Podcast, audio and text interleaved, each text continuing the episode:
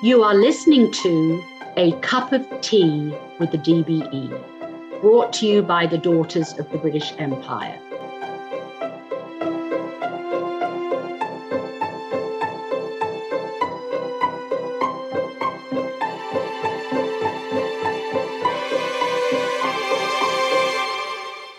The Daughters of the British Empire is a 501c3 non-profit American Society of Women of British or Commonwealth birth or ancestry, sharing and promoting our heritage while supporting local charities and our senior living facilities across the US.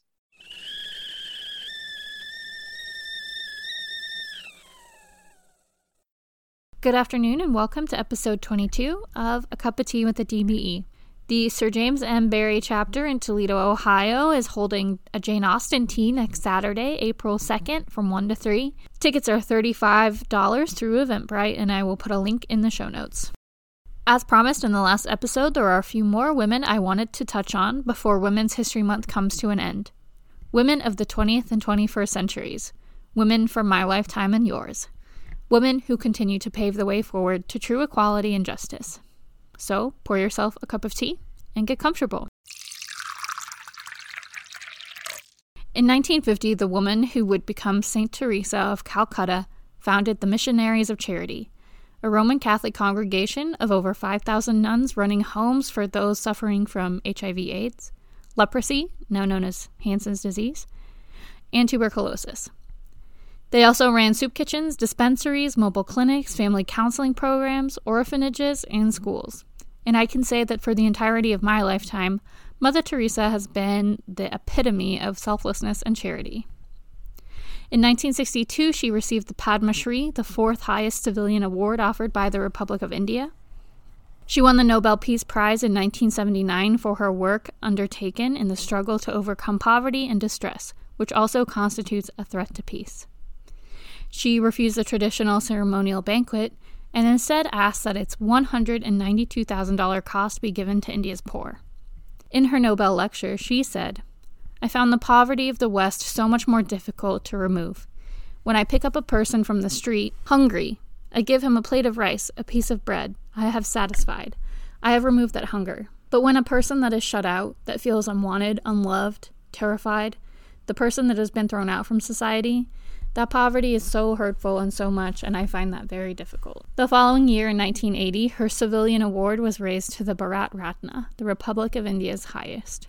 Mother Teresa died in 1997, and upon her passing, former UN Secretary General Javier Perez de Cuellar said, She is the United Nations.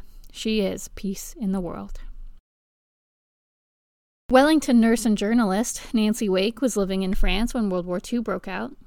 She started working as an ambulance driver until France fell to the Germans, and she joined the Pat O'Leary Escape Network, which helped Allied soldiers and airmen evade capture and escape after they had been stranded or shot down in occupied territories. The Germans eventually caught on to the escape network, so Nancy fled to England. It wasn't until after the war was over she found out that her husband had been captured and executed.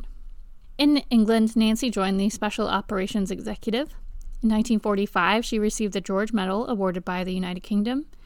She was also awarded the Medal of Freedom by the United States, the National Order of the Legion of Honor by France, which is the highest order of merit for both militia and civilians, the Order of Australia, and the Badge in Gold from New Zealand. All her medals are on display at the Australian War Memorial. After the war, she continued working in intelligence and politics. She remarried and later in life was well known for her love of a quote, bloody good gin and tonic. A woman after my own heart. Indira Gandhi, born five years after Nancy Wake to India's first prime minister, would go on to become the third prime minister, as well as India's first and only female prime minister. She is also the second longest serving prime minister after her father, Indira Gandhi strongly supported the secession of East Pakistan, now Bangladesh, from Pakistan, and was the first government leader to recognize Bangladesh as a new country. After a turbulent career with accusations of misconduct, as well as a poor response to an extremist takeover, she was tragically assassinated in 1984 by two of her own bodyguards. Despite the controversy, Indira did not shy away from doing what she thought was best for her country in a male dominated arena. She was posthumously given Bangladesh's highest award for her support in the secession from Pakistan. Meanwhile, Faith Thomas was training hard, becoming South Australia's first Indigenous nurse to be employed as a public servant, as well as making waves in the cricket world. From 1956 to 1958, she played for the South Australia women's team until she was selected for the 1958 Australian women's team, making her the first Aboriginal woman selected to represent Australia in any sport. Now, one of my personal heroines, Dame Jane Goodall, English anthropologist and primatologist who has spent the last 60 years studying chimpanzees. In 1977, she created the Jane Goodall Institute, and in 1992 went on to establish a rehab center in the Republic of Congo for chimps who had been orphaned by illegal bushmeat trade. Two years later, she founded the TACARE Project to protect chimpanzee habitats from deforestation, whilst educating communities on sustainability in agriculture and providing reproductive health education and scholarships to young women. She was named a Dame Commander of the Most Excellent Order of the British Empire in 2004. She has also been given the honorific title of a United Nations Messenger of Peace, which is bestowed upon those distinguished individuals carefully selected from the fields of art, music, literature, and sports who have agreed to help focus worldwide attention on the work of the UN. Her many other awards include the Tyler Prize, for environmental achievement, the Kyoto Prize, the Benjamin Franklin Medal, the Gandhi King Award for Nonviolence, and the Templeton Prize. Another remarkable woman is Wangari Maathai, Kenyan social, political, and environmental activist. Her early work at various volunteer associations led her to realize that most of Kenya's problems were caused by environmental degradation. In 1977, she founded the Greenbelt Movement, which focuses on environmental conservation, community development, and women's rights. In 2004, she became the first African woman to win a Nobel Peace Prize for her contribution to sustainable development, democracy, and peace. Since 1901, 109 Nobel Peace Prizes have been awarded, only 18 of them to women, including Wangari Maathai and Mother Teresa. Like Jane Goodall, Wangari received many great awards for her work, including the Goldman Environmental Prize, the Edinburgh Medal for Outstanding Contribution to Humanity Through Science, the Jane Addams Leadership Award, the Livingstone Medal from the Royal Geographical Society, the Indira Gandhi Peace Prize, and many others. And now, for something completely different, Joy Spence, the first female master blender. Joy's first creation was a special rum to celebrate the 250th anniversary of the Appleton Estate Rum Distillery. Soon after, she was creating custom rum blends for high profile clients like Ronald Reagan and Princes William and Harry. In 2016, she was able to achieve geographical indication for Jamaican rum. Geographical indication certifies a product is specific to a geographical location or region and possesses unique qualities or is made by traditional methods. It's what separates French champagne from other sparkling white wines or Kentucky bourbon from other American whiskeys.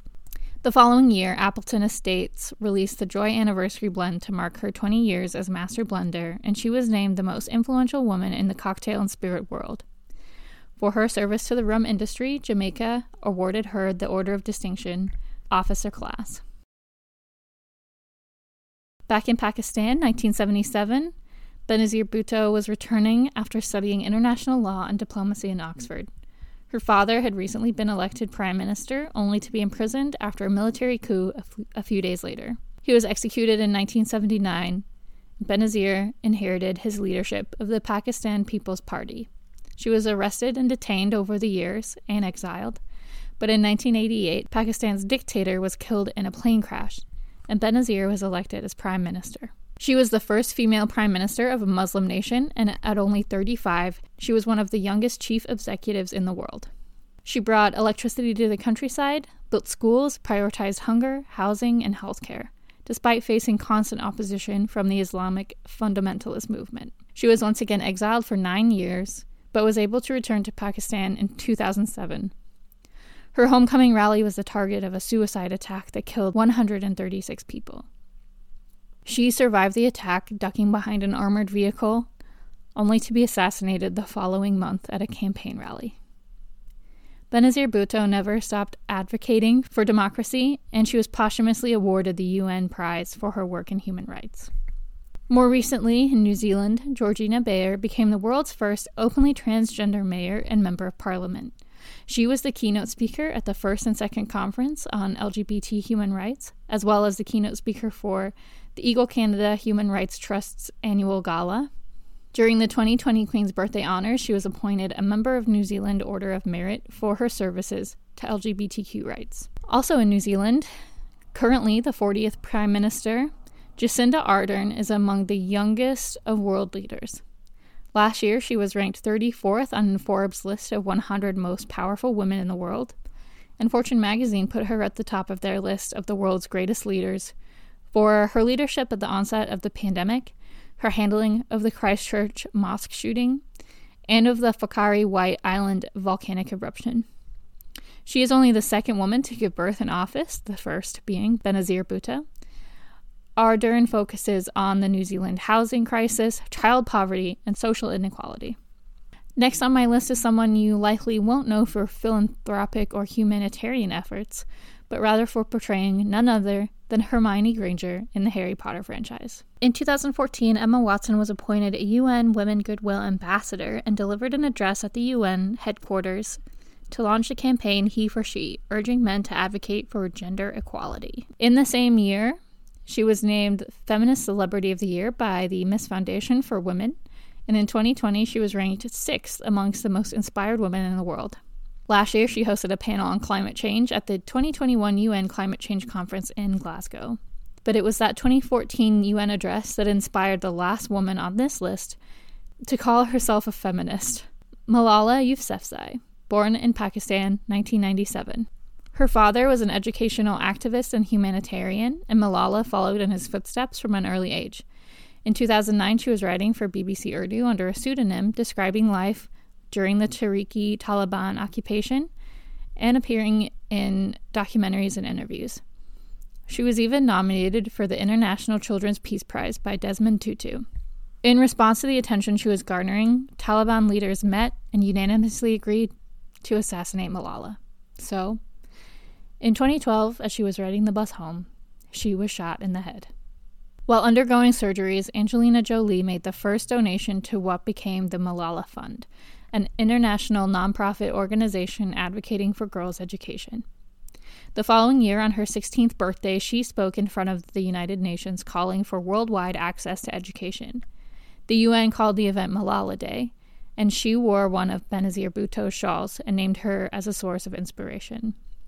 It was her first public speech since the assassination attempt and the first ever UN youth takeover, with over 500 youth education advocates in attendance. She said, Malala Day is not my day. Today is the day of every woman, every boy, and every girl who have raised their voice for their rights. In 2014, she became the youngest recipient and second ever Pakistani recipient of the Nobel Peace Prize for her struggle against the suppression of children and young people and for the right of all children to an education. She has received the Sitara-e Shujaat, the second highest civilian bravery award given by the Islamic Republic of Pakistan, as well as the Mother Teresa Award for Social Justice and the Ambassador of Conscience Award from Amnesty International. She was the youngest ever UN Messenger of Peace and named one of Time's 100 most influential people in the world, amongst many other awards and recognitions.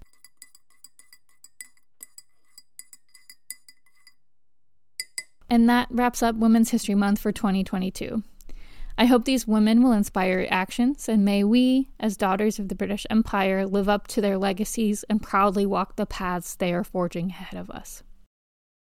We've added many books to our Goodreads account, so if you're looking for something to read or are interested in learning more about any of these women, please go check that out. And don't forget, you can also find us on Facebook, Instagram, YouTube, Pinterest, LinkedIn, and GuideStar. And you can email me, podcast at dbenational.org, with questions, comments, or topic suggestions. But until next time, not ourselves, but the cause.